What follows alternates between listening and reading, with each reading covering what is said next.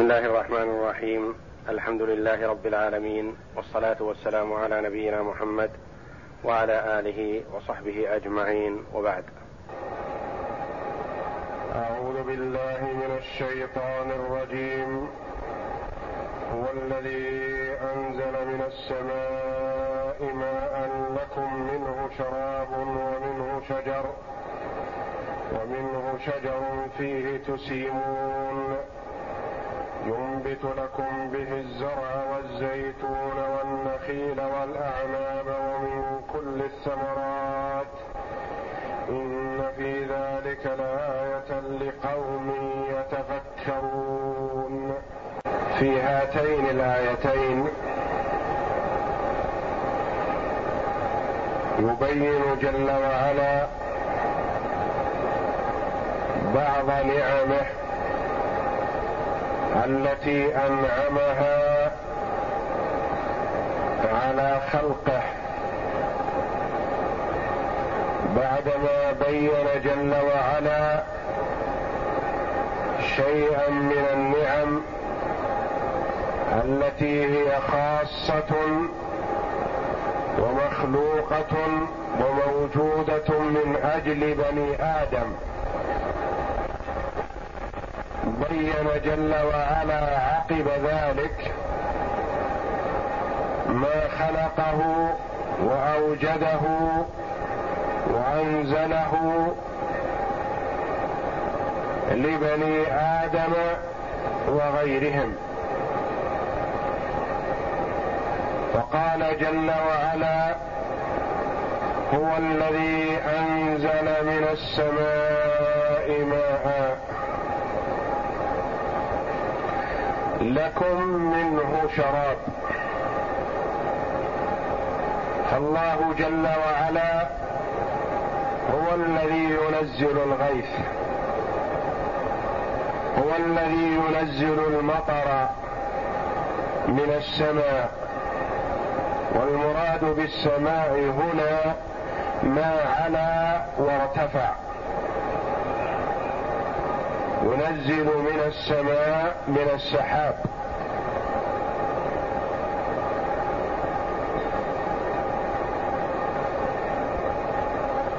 من السماء ماء. وهو الذي جل وعلا الذي ينزل الغيث وحده. فإنزال المطر من السماء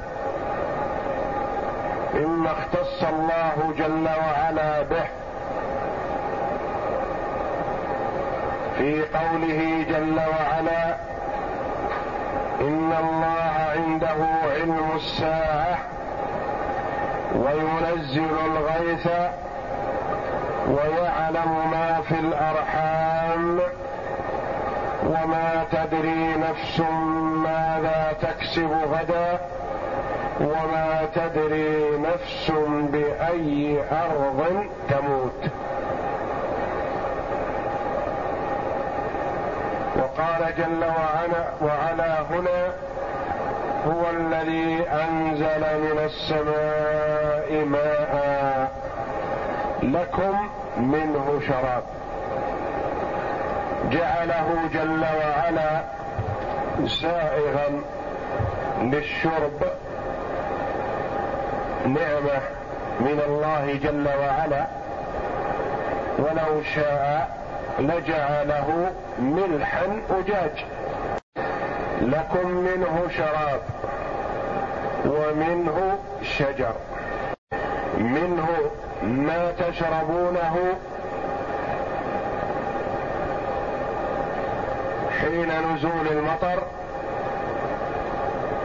ومن الأنهار ومن العيون ومن الآبار وكل هذا كان مما أنزله الله جل وعلا من السماء. فالله جل وعلا أنزل الماء المطر من السماء وخزنه في الأرض. لمصالح عباده. ولم يجعله على سطح الأرض فتتعرض له الآفات. وإنما هو مخزون محفوظ في الأرض يخرج منه بقدر الحاجة.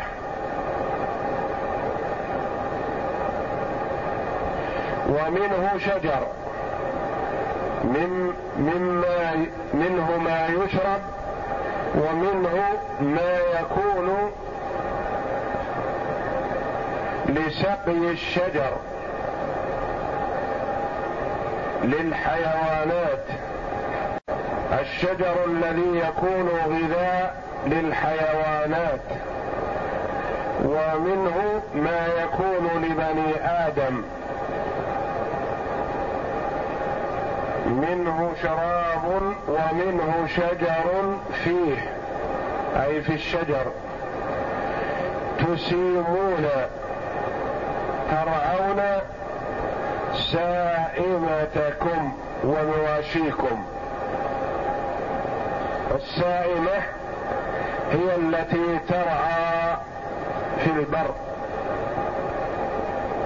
مما ينبت بأمر الله جل وعلا لا يد للمخلوق في زراعته.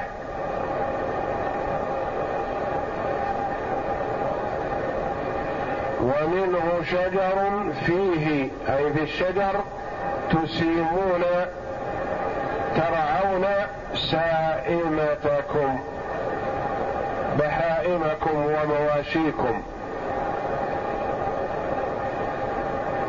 فتعيش عليه ويطلق الشجر على كل ما ينبت على وجه الأرض سواء كان له ساق أو لم يكن له ساق. وقد يطلق الشجر على ما له ساق من النبات وما ليس له ساق لا يقال له شجر. ينبت لكم به الزرع. هذا الماء الذي ينزل من المطر ينبت الله للخلق فيه الزرع. الزرع الذي ينتج منه الحبوب. كالبر والشعير والذرة والدخن وسائر ما يقتاته بنو آدم ودوابهم وحيواناتهم من الحبوب. ينبت لكم به الزرع والزيتون. والزرع الذي ثمره الحبوب لا غنى لبني آدم عنه ولهذا قدمه وبدأ به لأنه قوت لبني آدم عليه قوام حياتهم. والزيتون يليه لأنه إدام ذلك الحب فهم في حاجة إليه. ينبت لكم به الزرع والزيتون والنخيل. والنخيل ثمرها غذاء وفاكهة. والأعناب تشبه النخيل في أنها غذاء وفاكهة. لكن النخيل أكثر نفعا. فلذا رتبها جل وعلا على حسب حاجة العباد إليها. ينبت لكم به الزرع والزيتون والنخيل والأعناب. أشياء كثيرة غير هذه. الناس يحتاجون إليها لكن حاجتهم إليها ليست كحاجتهم إلى هذه. فجمعها جل وعلا بقوله ومن كل الثمرات. هذا الماء الذي هو شيء واحد ينزل على هذه الأرض بتربة واحدة. فتنتج منها هذه الأشكال العظيمة. من الذي أنبتها وأوجدها وميزها هو الله جل وعلا. اذا فهذه دلائل على قدرة الله جل وعلا. ودلائل على توحيده جل وعلا وأنه الواحد الأحد. وأنه المستحق للعبادة وحده لا شريك له.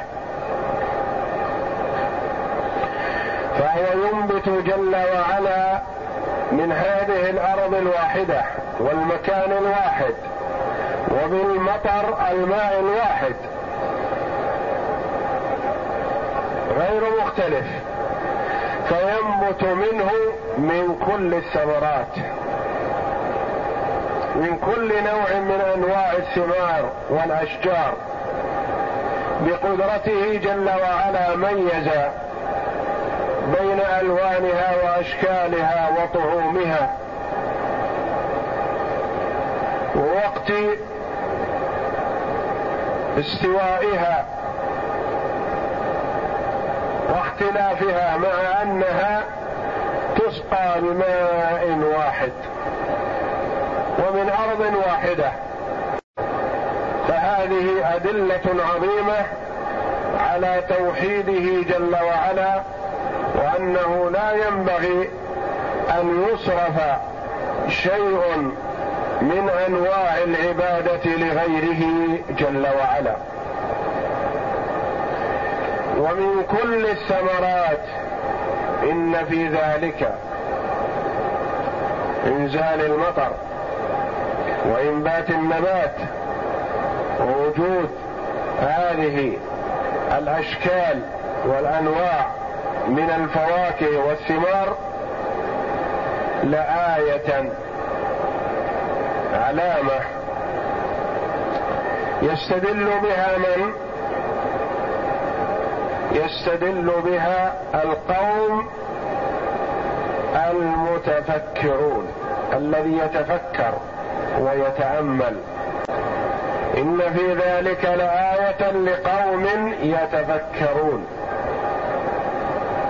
والله جل وعلا حث عباده على التفكر والتأمل في مخلوقاته الدالة على عظمته جل وعلا.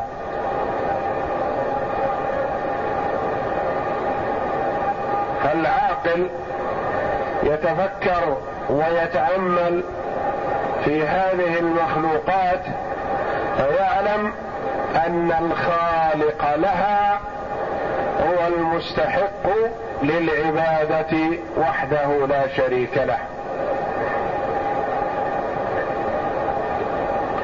والعبد مأمور بالتفكر والتأمل في مخلوقات الله جل وعلا.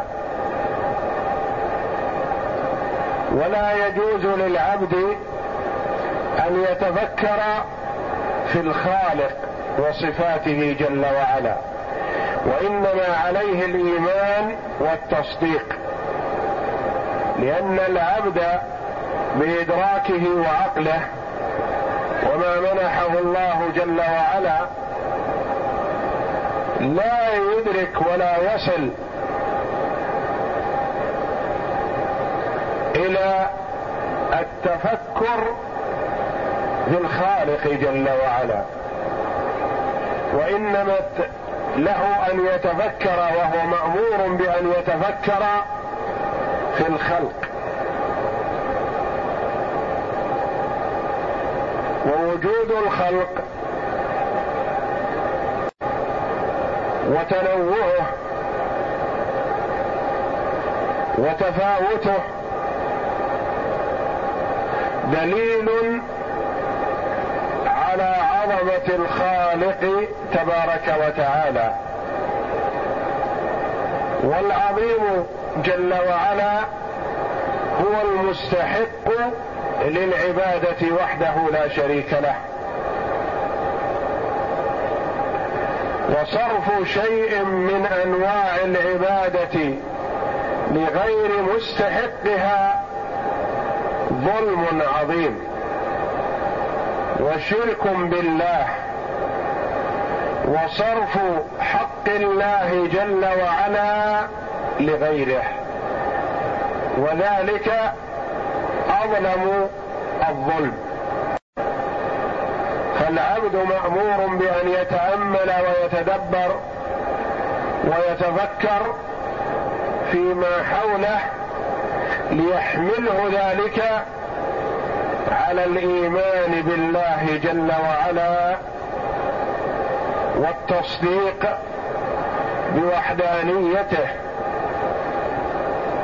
وقدرته وعظمته جل وعلا. ولذا قال في ختام هذه النعم التي ذكرها في هاتين الآيتين وما قبلهما قال إن في ذلك لآية لقوم يتفكرون. والله أعلم. وصلى الله وسلم وبارك على عبد ورسول نبينا محمد وعلى آله وصحبه أجمعين.